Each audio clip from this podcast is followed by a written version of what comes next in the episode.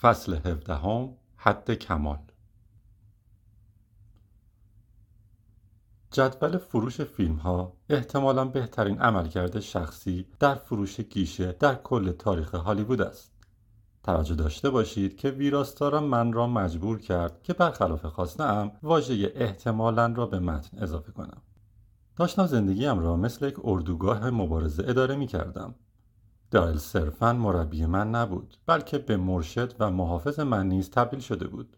نقش من در فیلم علی اولین نامزدی من در جشنواره اسکار بود و همین نامزدی نحوه زندگی من به روش اردوگاه مبارزه را تایید می کرد.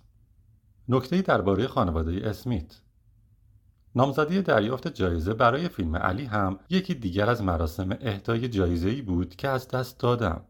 ویلو تنها یک سال داشت و به همراه گمی در خانه بود. ویلو دچار تب چهل درجه شده بود و من باید او را فورا به بیمارستان میرساندم. گوش او دچار عفونت شده بود. شش دقیقه پیش از اینکه برنده جایزه بهترین بازیگر اعلام شود من و جیدا دوان دوان از محل جشن خارج شدیم. در حالی که مشغول رانندگی بودم از تلویزیون بزرگی که در کنار خیابان نصب بود متوجه شدم که دنزل جایزه من را در دست دارد.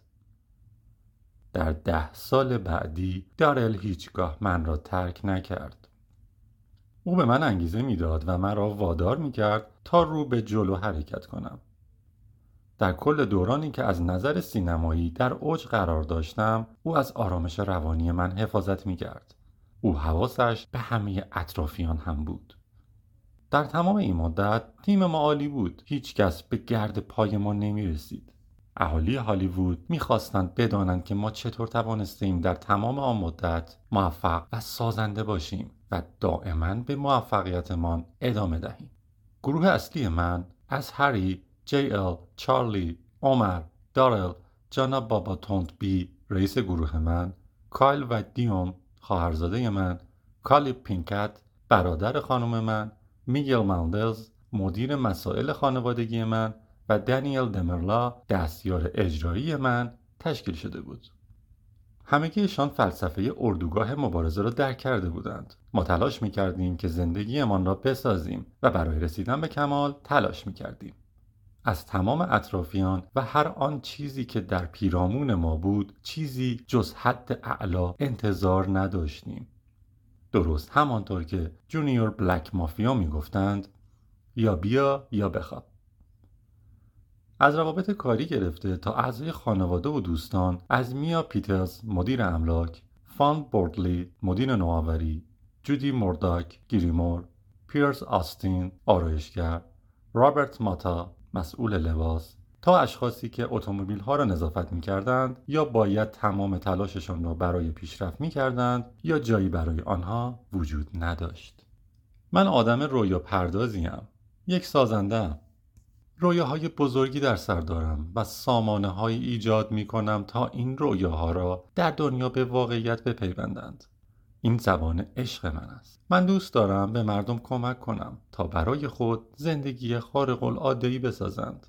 اما این کار مستلزم آن است که آنها نیز راقب باشند سخت کار کنند قربانی کنند و از همه مهمتر باید به من اعتماد کنند اگر آنها به من اعتماد نداشته باشند معنای آن نپذیرفتن عشق من خواهد بود اعضای تیم به خودشان محکومان به حبس ابد لقب داده بودند. آنها معتقد بودند که یا باید با جریان همراه شوی یا بمیری. رسیدن به کیفیتی بالاتر از کیفیت اشخاصی که اطراف تو را فرا گرفتهاند تقریبا غیر ممکن است. یک تضاد عجیب و نگران کننده درباره موفقیت وجود دارد. زمانی که هیچ چیزی نداری از ترس و درد ناشی از سخت کار کردن برای رسیدن به اهدافت رنج می‌بری. اما زمانی که همه چیز داری از کابوس تکراری و مهلک اینکه ممکن است همه چیز را از دست بدهی در عذابی. من همسری داشتم خانواده ای داشتم و ملکی داشتم که اسم داشت. بزرگترین ستاره سینما در سراسر دنیا بودم. اما به تدریج متوجه بیماری خاموش شدم یک نوع ذهنیت فقر موزیانه هیچ وقت تا این اندازه عصبی و وحشت زده نبودم همه چیز شکننده به نظر می رسید. یک آسیب جسمی، یک رسوایی یا یک فیلم بد می توانست باعث بازگشت من به فیلادلفیا شود. اگر بحران اقتصادی 1929 دوباره تکرار شود چه؟ تنها یک ترس بدتر از ترس نرسیدن به هدفی است که آن را از صمیم قلب خواهی. ترس از دست دادن آن. هفته های افتتاح اکران فیلم ها از همه بدتر است. دقیقا مثل جهنم. درست مثل شب انتخابات ریاست جمهوری. همه این طرف و آن طرف حراسانند. سعی دارند اعداد ساعت شش است در میامی را با ساعت هفت و چهل و پنج دقیقه در پیترزبورگ مطابقت دهند. اول از همه شمارش در ساحل شرقی به اتمام می‌رسد. سپس تو نفست را برای دانستن نتایج شمارش در شیکاگو و سپس هیوستون در سینت حبس می‌کنی. فرقی ندارد که نتایج آرا تا چه حد عالی به نظر برسد یا تو چقدر اعتماد به نفس داشته باشی. در عمق درونت میدانی که ممکن است هر اتفاقی رخ دهد. یک طوفان در منطقه غرب میانه در یک پنجشنبه شب باعث تعطیلی صدها سینما می شود و فروش گیشت را در هفته اول دوازده درصد کاهش می دهد. با توجه به ژانر فیلم کافی است که سیسکل و ابرت از فیلم تو بدگویی کنند تا 6 درصد دیگر هم از فروش کم شود قبلا اینطور گفته می‌شد که فروش هفته اول به ستاره فیلم بستگی دارد و فروش کل فیلم به خوب بودن خود آن فیلم پس هرچند که چندین عامل دیگر در این مسئله نقش دارند و اگر فیلم با فروش خوبی کار خود را آغاز نکند افراد زیادی اخراج خواهند شد. اما همیشه بزرگترین نقدها به کسی وارد می شود که چهرهش بر پوستر فیلم نقش بسته است. هیچ اهمیتی ندارد که فیلم قبلی شما چقدر موفق بوده است. اگر فروش هفته اول فیلم شما بیشتر از فیلم قبلی نباشد تنها یک معنی دارد. کارتان تمام است. یعنی کامیون های اساس کشی بیرون هرلگ ردیف می شوند و همه جعبه هایی که وارد می شوند رویشان نوشته رابرت دانی جونیور. زمانی که نه ساله بودم بابایی یک بار مرا با خود سر یکی از کارهایش برد. ما به زیرزمین سوپرمارکتی در خیابان چهل و هشتم رفتیم. مطمئن هستم که اکثر شما تا به حال وارد زیرزمین یک سوپرمارکت نشده اید. مطمئن نیستم که بتوانم به خوبی توضیح دهم که آن پایین چه شکلی است. اما بگذارید توضیح دهم. یک راه پله چوبی و کهنه را تصور کنید که جیرجیر می کند و یک یا دو پلهش کنده شده. پدرم پله های کنده شده را به من نشان می دهد تا مواظب آنها باشم. اما در دنیای کودکانه من این شکاف های بی انتها فقط عامل خطر برای افتادن به پایین نیستند. آنها دروازه های جهنم هستند. راه پله به یک سیاهچاله تاریک ختم می شود جایی که مواد غذایی تاریخ گذشته به آنجا برده می شوند من مسئول چراغ قوه هستم. از آنجایی که تنها لامپ این پایین کم نور است و سوسو می‌زند ما به این چراغ قوه نیاز داریم. درست شبیه یه فیلم ترسناک من و پدرم هر دو سیاه پوست هستیم پس قطعا یکی از ما دو نفر از آنجا زنده خارج نخواهد شد کفش های ما جیر جیر می کند و کف کفش هایمان به زمین چسبناک می چسبد و به سختی جدا می شود. زمین مملو از کچاب است که شیشه های آنها در طول دهه های گذشته در آنجا شکسته است. کنسرو های خوراکی که چکه می کردند. بسته های گندیده نخود فرنگی که مدت هاست یخشان آب شده. یک انبار برای هر آنچه غیر قابل فروش است. معمولا چنین زیرزمین هایی به خوبی تهویه نمی شوند و دمای آنها به شکل ظالمانه بالاست. لباس ها و حتی موی سر هم در آنجا بو می گیرند. اما پدرم از آن بو خوشش می آمد. آن بو برای او حکم عطر کار و تلاش را دارد. به نظر او این همان بویی است که وقتی برای سیر کردن شکم خانواده تلاش می کنی باید از تو ساطع شود.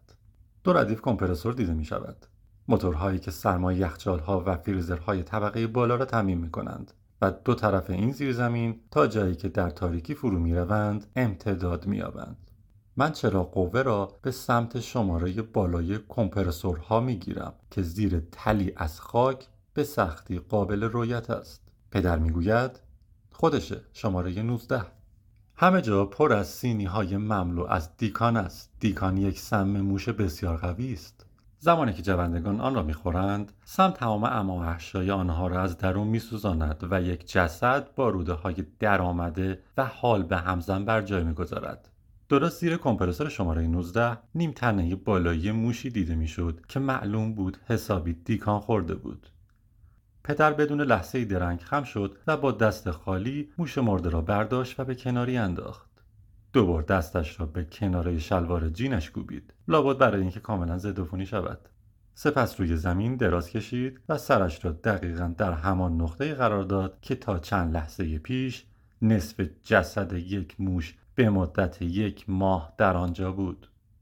جلوی بالا آوردنم را می‌گیرم و نهارم را به معدهام برمیگردانم.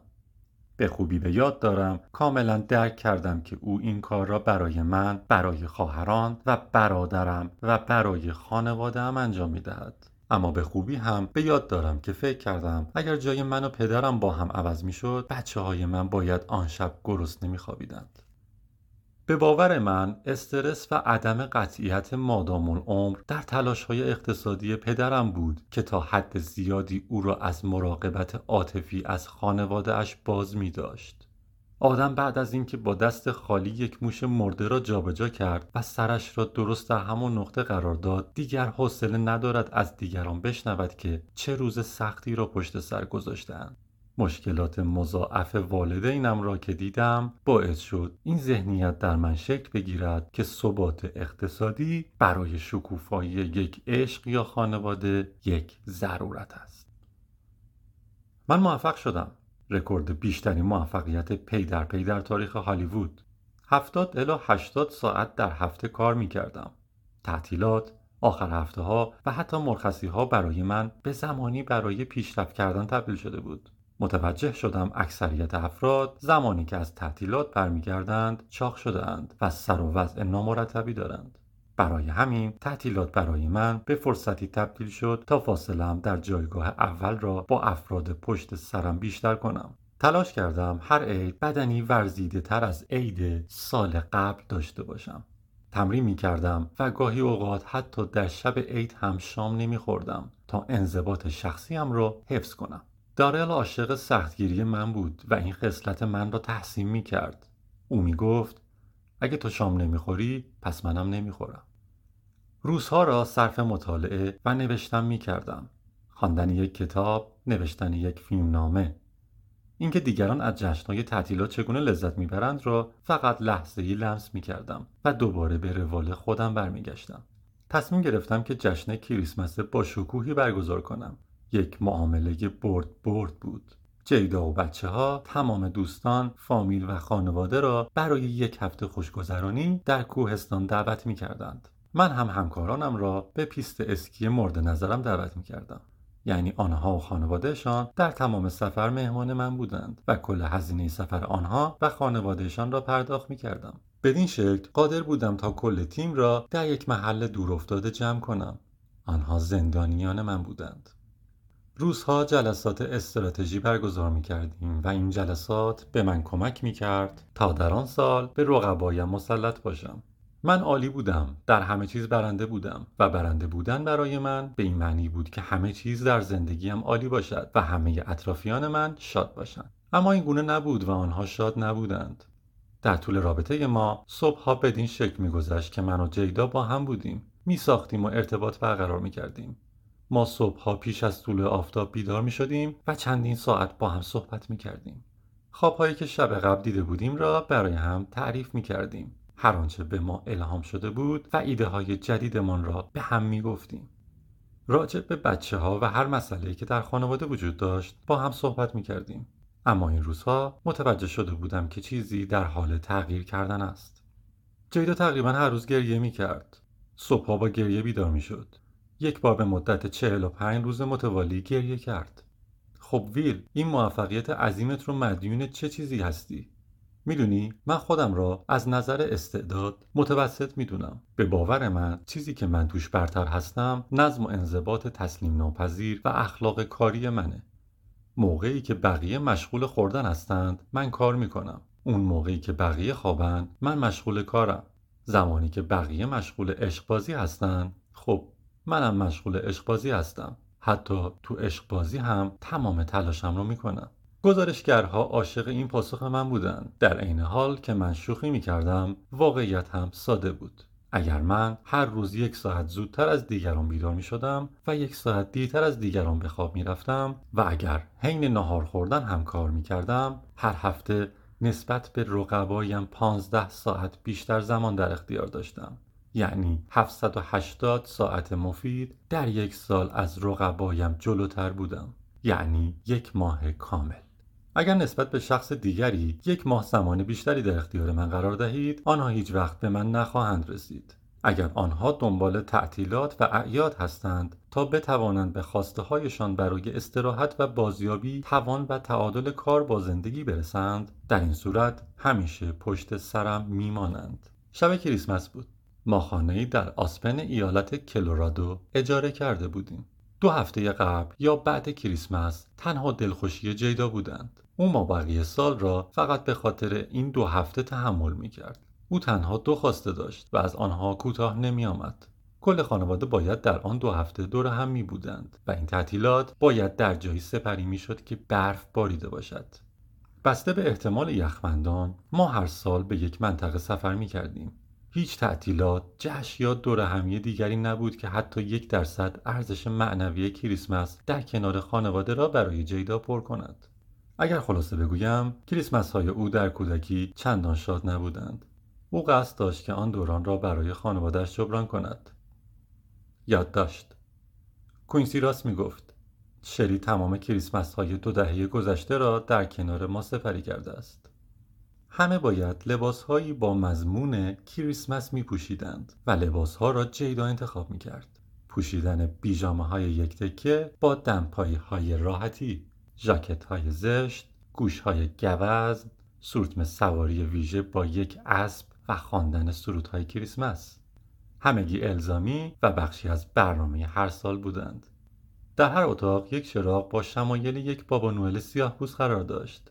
گوزنهایی که شب زمانی که هوس خوردن یک شیرینی به سرت می‌زند با حرکتت فعال می شدند و تو را تا سرحد مرگ می ترساندند.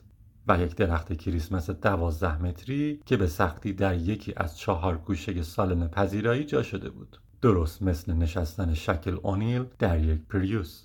در طول کل سال جیدا نقش پیچرز در فیلم یک کار شرمنگیز کثیف آشغال را بازی می‌کرد. نقش سوپرستار محله اما با به صدا در آمدن اولین زنگ زنگوله های سورتمه او به یک زن سفید پوست و میان سال اهل غرب میانه تبدیل می شد.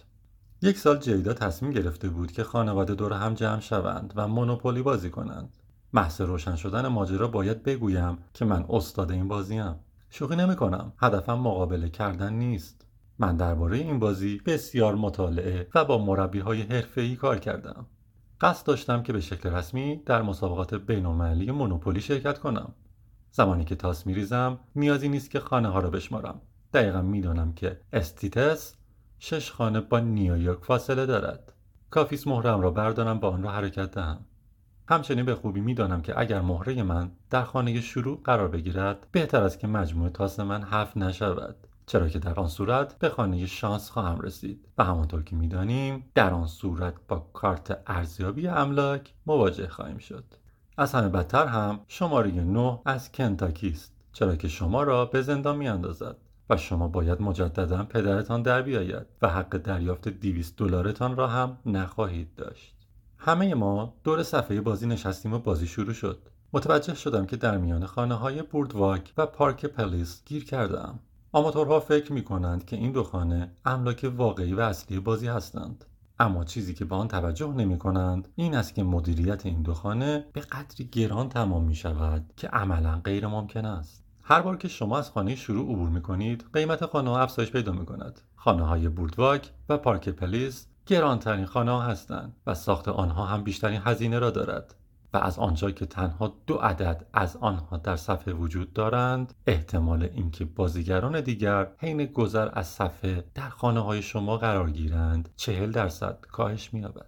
شما مجبورید کل پولتان را روی آنها سرمایه گذاری کنید. ساخت آنها هم بیشتر به طول می انجامد بدین ترتیب قبل از اینکه بازیکنان دیگر در خانه شما قرار بگیرند شما در خانه آنها قرار می‌گیرید.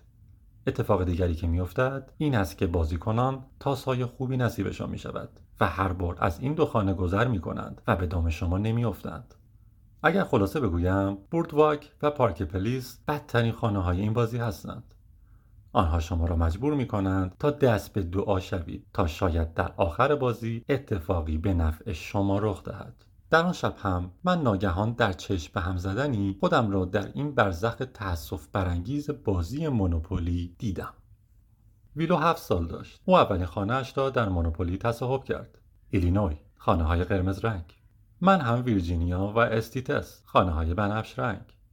بوردواک، پارک پلیس و سه خانه از خانه های راه آهن را در اختیار داشتم. اما پولم تمام شده بود. جیدن از مهارت من در بازی خبر داشت. برای همین سعی می کرد تا در بازی با من روبرو نشود. او نه سال سن داشت و هر پیشنهاد و راهکاری را که من برای خارج کردن خانه سنت چارلز از چنگ او به او پیشنهاد می کردم رد می کرد و مانع می که من کل خانه های بنفش رنگ را در اختیار بگیرم.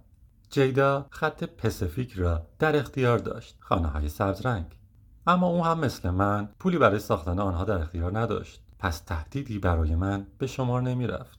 تری هم بالتیک و مدیترانه خانه های ارغوانی کنار خانه شروع و کل خانه های کنتیکت خانه های آبی روشن را تصاحب کرده بود.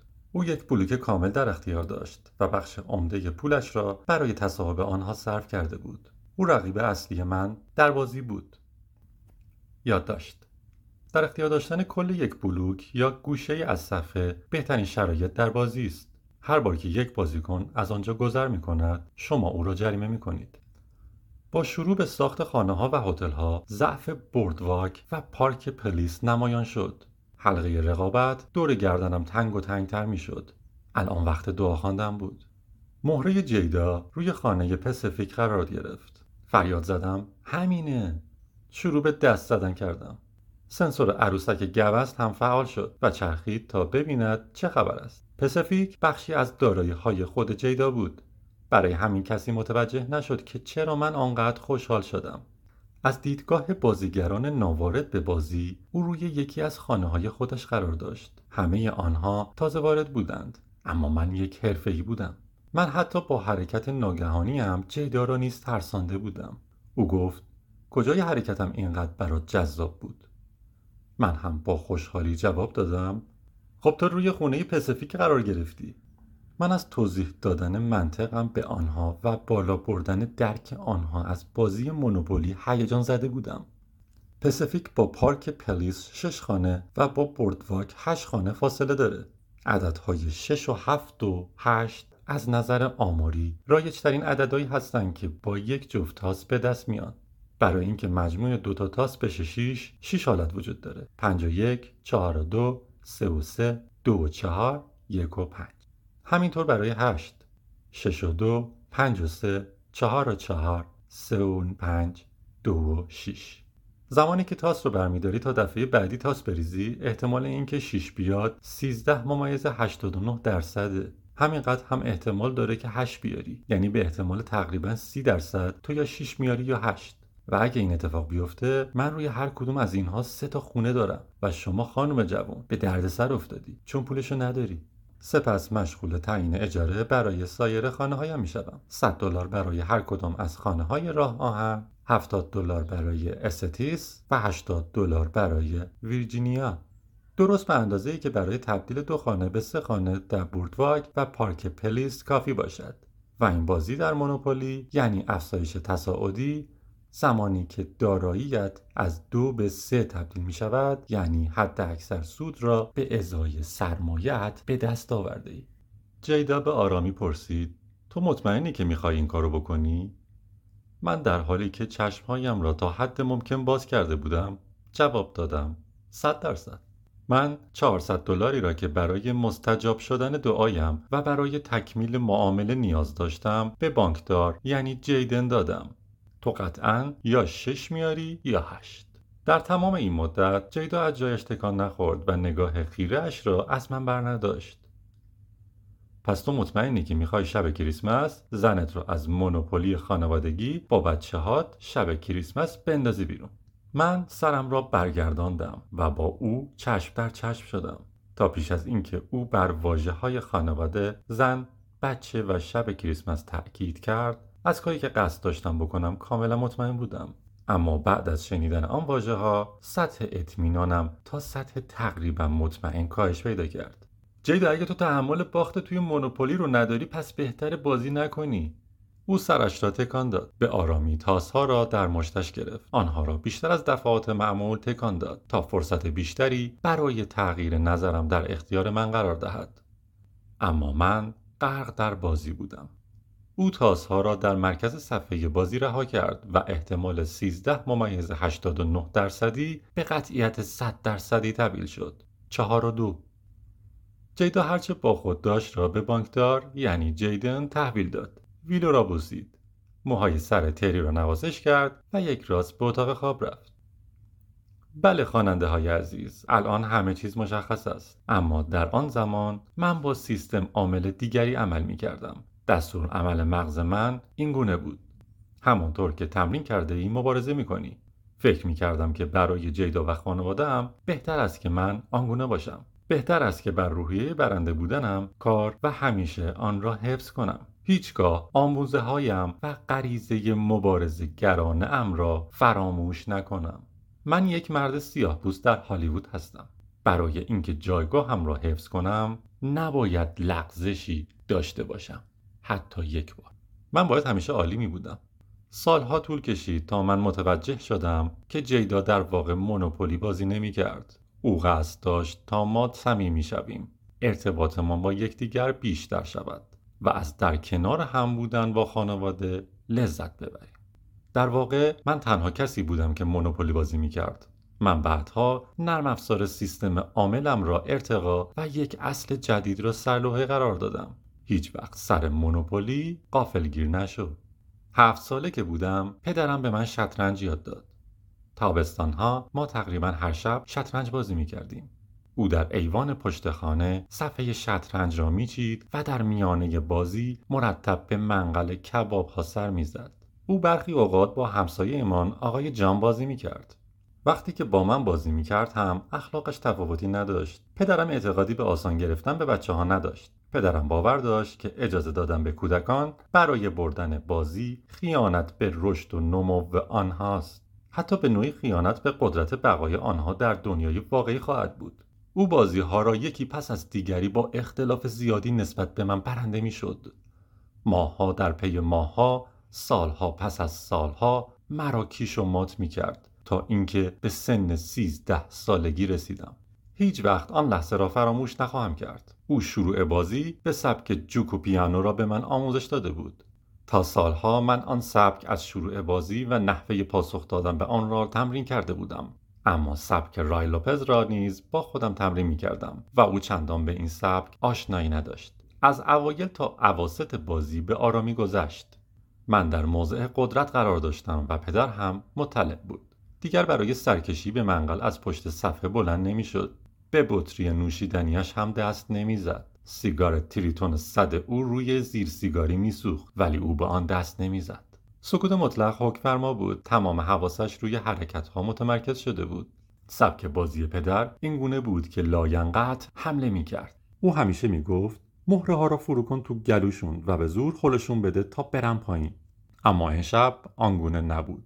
ابتدا او مهره وزیرش را به عقب حرکت داد و سپس مهره اسب را برای رفع کیش جابجا کرد. حالا نوبت من بود و حواسم بود اما او متوجه نشده بود. من میخوب شده بودم. بالای سر صفحه نشسته بودم. قلبم به تندی می‌زد و دقایق به سرعت میگذشت توان جابجا کردن مهره آخر و وارد کردن ضربه نهایی را نداشتم. پدر گفت اه لعنتی. او متوجه شده بود. صاف توی های من نگاه کرد. می‌دانست که علت مکس من به این دلیل نیست که متوجه شرایط نیستم.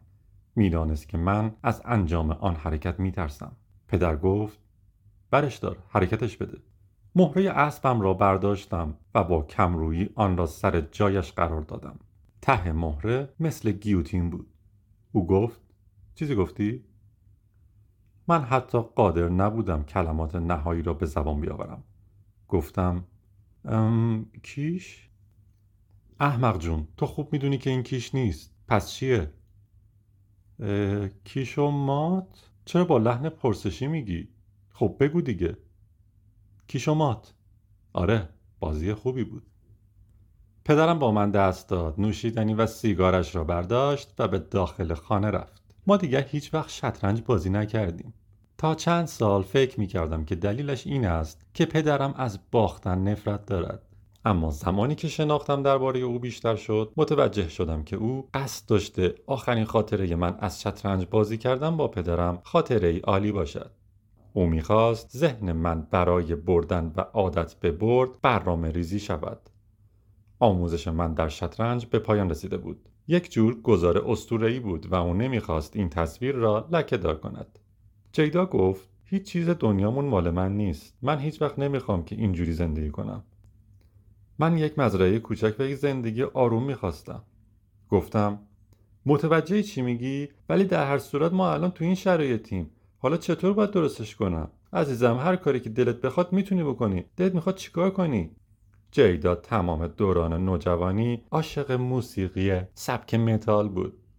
کمتر کسی را سراغ داشتم که به اندازه او به انواع سبکا علاقه داشته باشد. او همیشه دلش می‌خواست که یک گروه موسیقی داشته باشد. اما زمانی که رسما اعلام کرد می‌خواهد که گروه هوی متال تشکیل دهد من را شوکه کرد. جیدا شاعر و متفکر خوبی است. عمق اشعارش همیشه من را تحت تاثیر قرار می‌دهد. سعی می کردم از او حمایت کنم. برای همین ساکت و بی سر و صدا با او همراه شدم. یک روز او یک کتاب به نام زنانی که با گرگ ها می دوند نوشته کلاریسا پینکولا استس به من داد. جیدا یکی از قصه ها با نام لالوبا به معنای زن گرگی را علامت گذاری کرده بود. تنها کاری که لالوبا انجام می دهد جمع کردن استخوان هاست. به خصوص او استخوانهایی را جمع آوری و نگهداری می کند که ممکن است در دنیا گم شوند. زمانی که او کل استخوانهای یک اسکلت را جمع کرد او دستش را بلند می کند روی استخوانها می گیرد و آواز می خاند.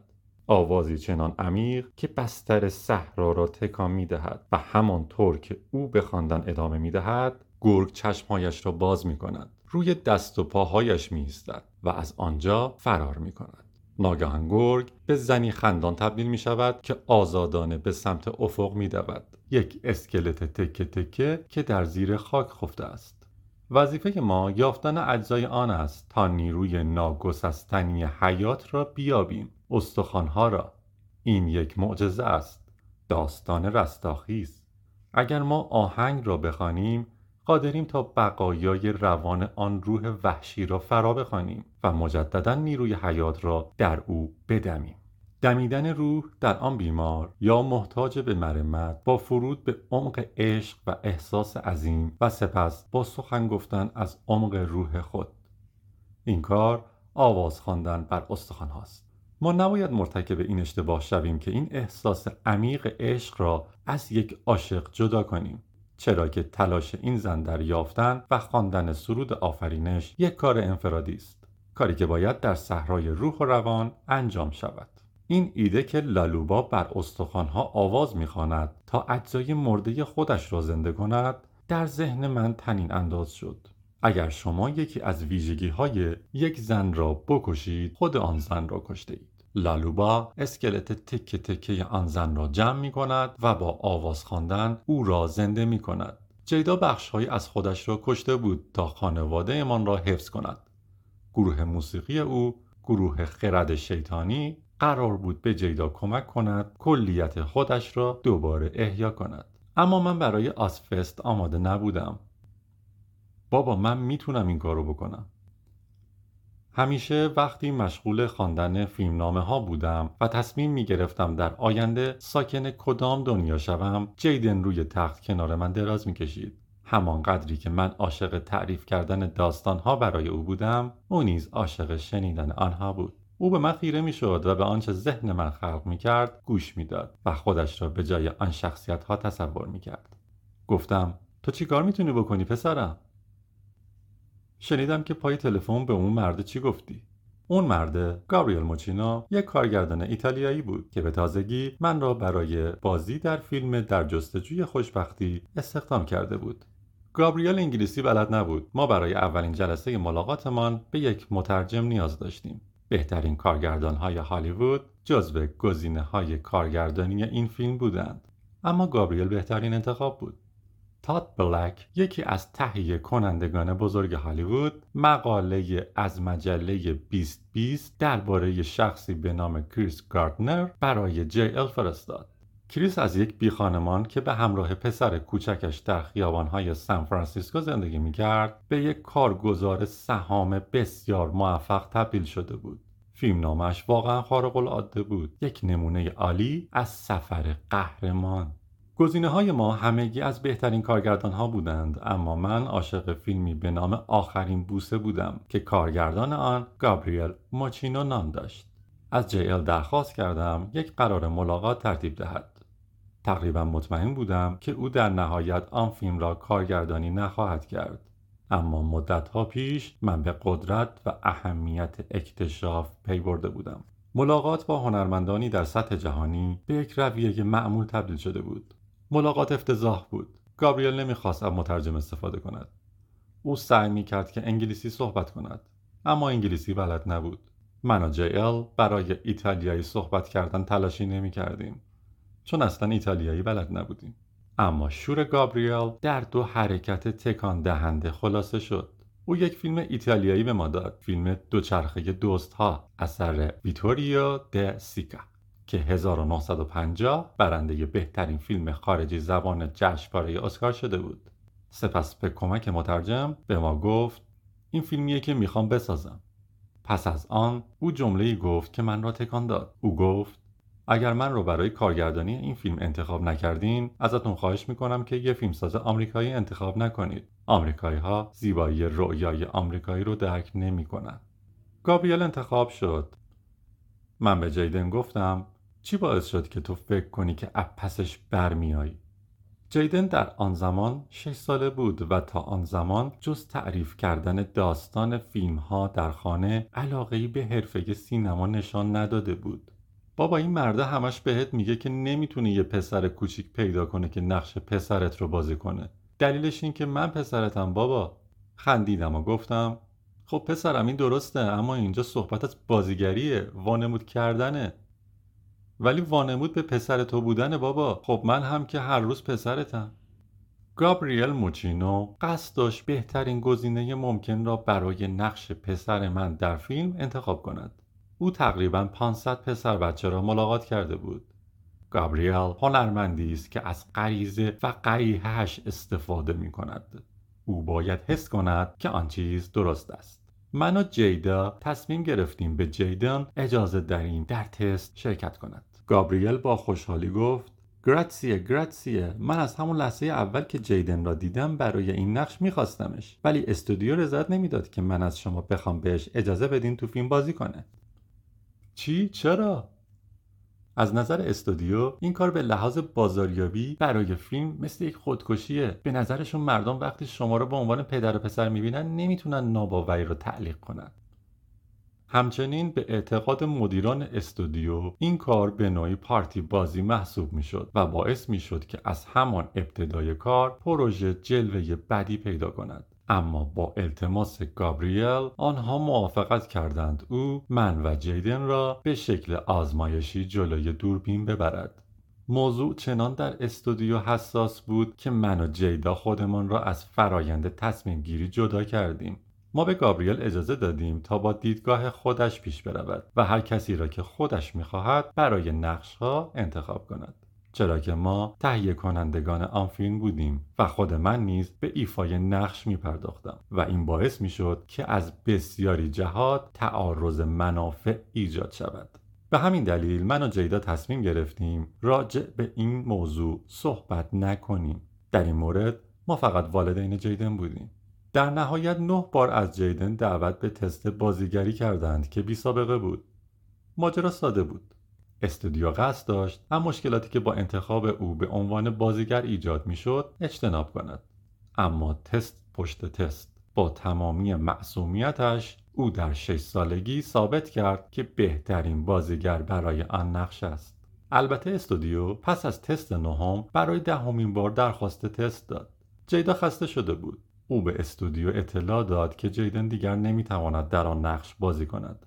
در آن زمان گابریل هنرمند با احساس و پرشور اطلاع داد که بدون جیدن به لحاظ عاطفی قادر به ساختن این فیلم نخواهد بود. در نهایت استودیو تسلیم شد و نقش کریستوفر جونیور در فیلم در جستجوی خوشبختی را به جیدن پیشنهاد کرد. برای من این عالی بود. سر صحنه در محل کار در کنار پسرم بودم. دوست داشتم اینطوری پدری کنم. در جبهه نبرد زندگی خطرات واقعی نتایج حقیقی شکار واقعی. قادر بودم خطاها را در لحظه تصحیح کنم و می توانستم در سناریوهای واقعی زندگی به او آموزش دهم. من عشق والدین به فرزند را این گونه تعریف می کردم. آزفست یک جشنواره هوی متال است.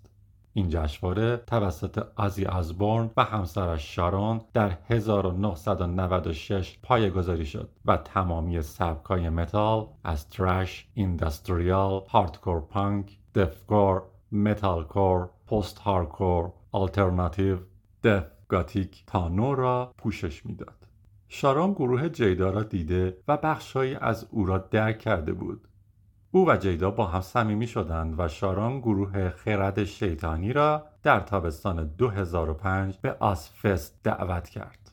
غیر از آن مسابقه هاکی روی یخ مسخره که در المپیک زمستانی برگزار می شود، آسفست کمترین شرکت کنندگان سیاه پوست را دارست. عزیزم تو مطمئنی که نمی‌خوای آرنبی بخونی؟ با لحنی آرام پرسیدم اما در درونم آتشی برپا بود. من این سبک دوست دارم. جیدا به آرامی پاسخ داد اما جوابش قاطع بود.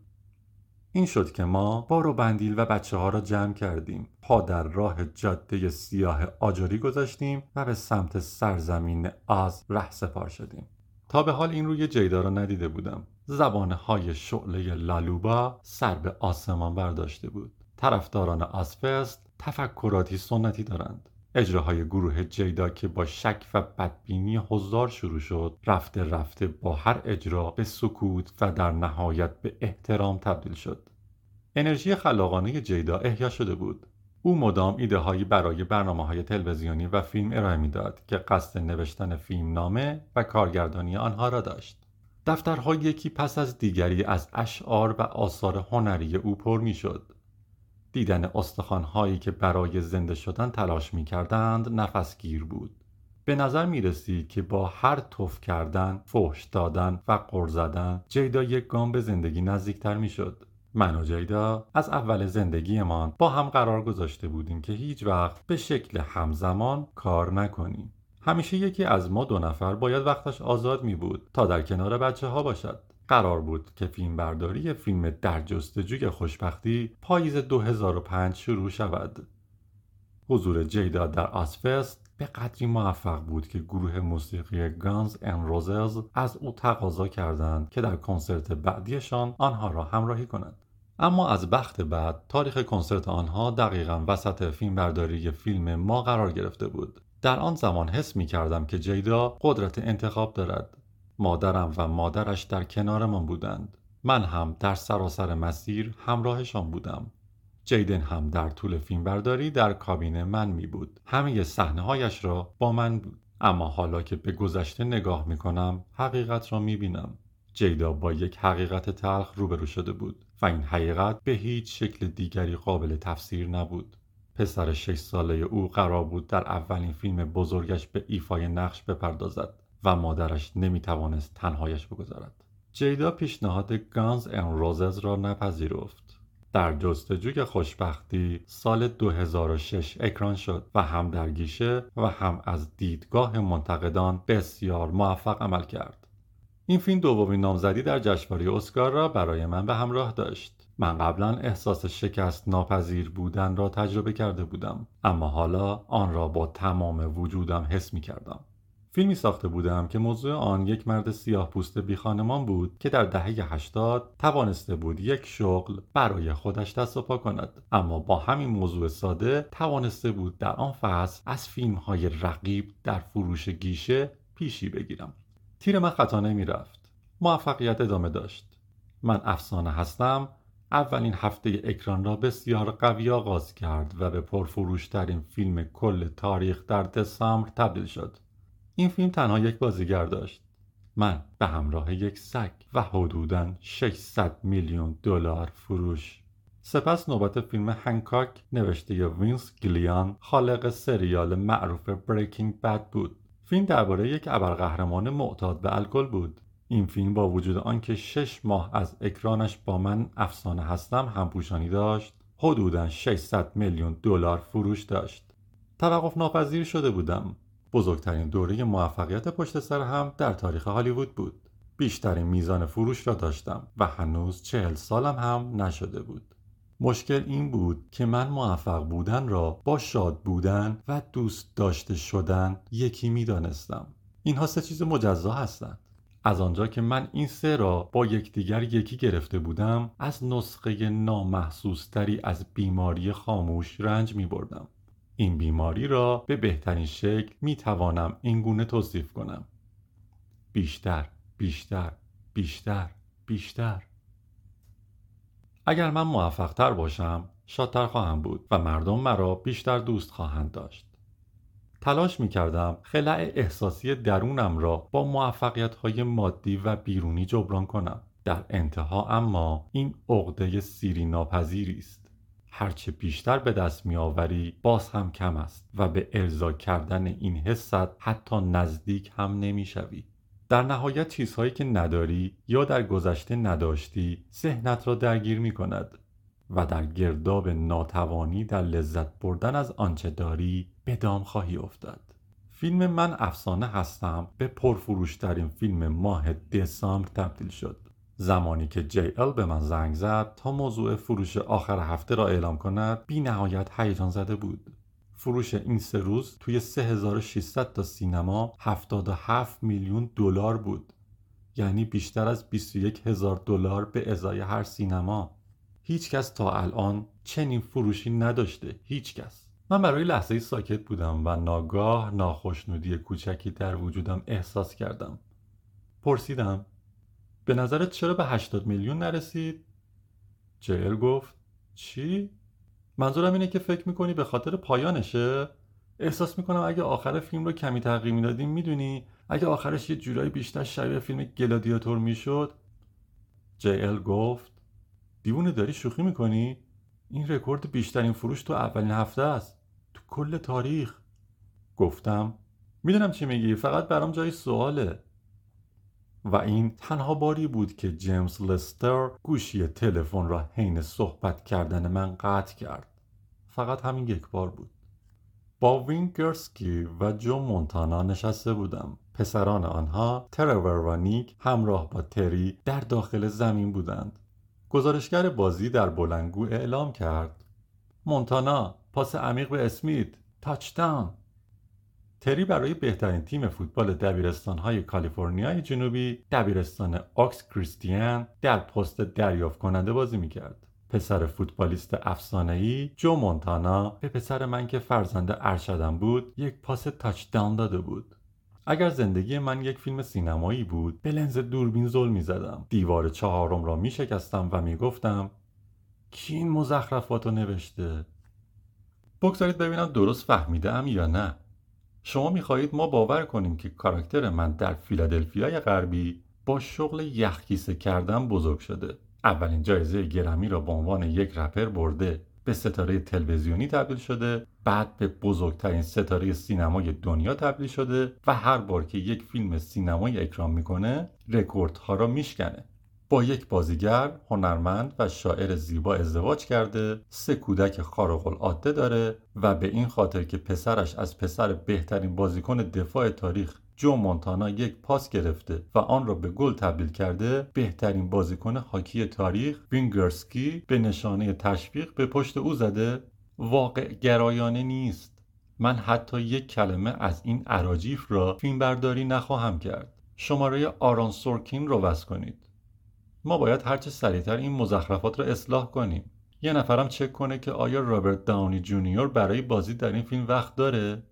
دقیقا نمی‌دانم که به خاطر برآورده نشدن آرزوهای ورزشی هم در دوران کودکی بود یا انرژی های جادویی چراغهای جمعه شبها یا به خاطر رشد سریع قدرت ها و قابلیت های فیزیکی تری.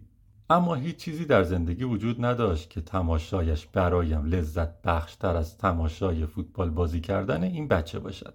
از بهترین دانشگاه ها برای تری دعوتنامه ارسال می شد وین و جو در این مسیر من را راهنمایی می کردند فرزندانمان که بزرگتر می شدند به نظر می رسید که من و جیدا به دفاع تن به تن عادت کرده ایم اما حالا باید زمین بازی را عوض می کردیم همه بچه ها دائما در حال پیشرفت بودند و حتی یک لحظه بدون خبر جدیدی سپری نمی‌شد.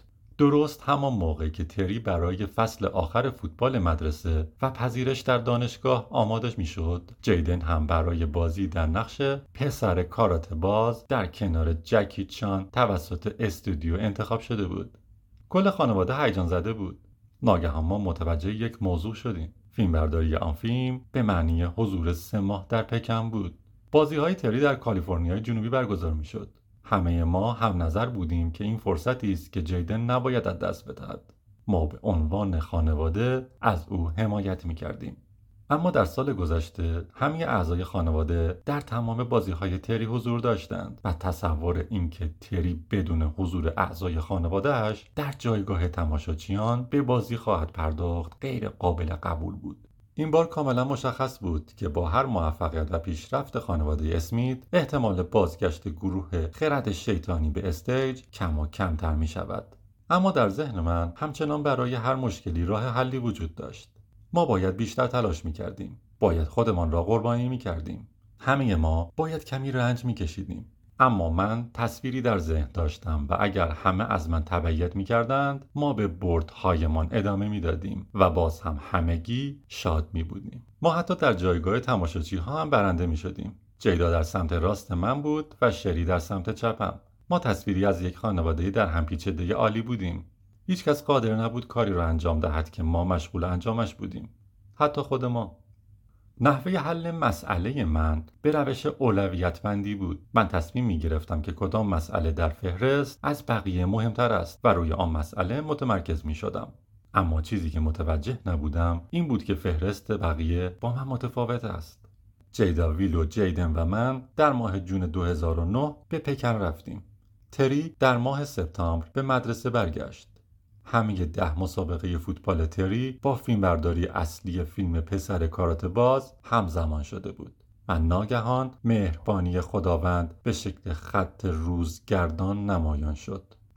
پکن تا لس آنجلس با هواپیما دوازده ساعت فاصله دارد. پرواز ساعت ده شب روز جمعه از پکن از خط روزگردان عبور می کند و ساعت ده صبح روز جمعه در لس آنجلس فرود می آید. یعنی درست در بهترین زمان برای رسیدن به خانه. استراحت کردن و حضور رأس ساعت شش غروب در ورزشگاهی که بازی تری در آن برگزار می شود. پرواز ساعت چهار بعد از ظهر روز شنبه هم ساعت چهار صبح دوشنبه به پکن برمیگشت درست به موقع برای رسیدن به فیلم برداری. من و جیدن ده هفته متوالی از پکن به لس آنجلس رفتیم و برگشتیم و هیچ یک از بازی های تری را از دست ندادیم. من عاشق زندگی بودم. احساس می کردم که یک استاد هستم. اپرا وینفری از ما دعوت کرد که در برنامهش حضور داشته باشیم. من جیدا تری جیدن ویلو و حتی شری و همسرش ترل. یک قسمت کامل تلویزیونی به کمال خانواده اسمیت تعلق داشت. من بزرگترین ستاره سینما در دنیا بودم. پسر کارات باز اولین فیلم با حضور جیدن در نقش اول قرار بود به پرفروشترین فیلم دنیا در آن سال تبدیل شود. اولین فصل از برنامه تلویزیونی با حضور جیدا در نقش اول به نام هاسورن شروع به پخش کرده بود. ویلو به تازگی با شرکت راک نیشن قراردادی برای ضبط اولین آلبوم موسیقیش امضا کرده بود. تری ستاره تیم فوتبال مدرسهش بود. از همه مهمتر حضور همسر سابقم بود که درباره همکاریش با جیدا برای بزرگ کردن بچه ها صحبت می کرد. بالاخره به آنچه می‌خواستم رسیدم. نسخه شخصیم از دالاس. تصویر کامل شده و کاملا بینقص بود. من یک امپراتوری خانوادگی ایجاد کرده بودم. ماورای آنچه تصور کرده بودم. با شوخی به جیدا گفتم حس می کنم جی آر یوینگ هستم. او به من گفت می‌دونی که جی آر رو با گلوله کشتن. پایان فصل 17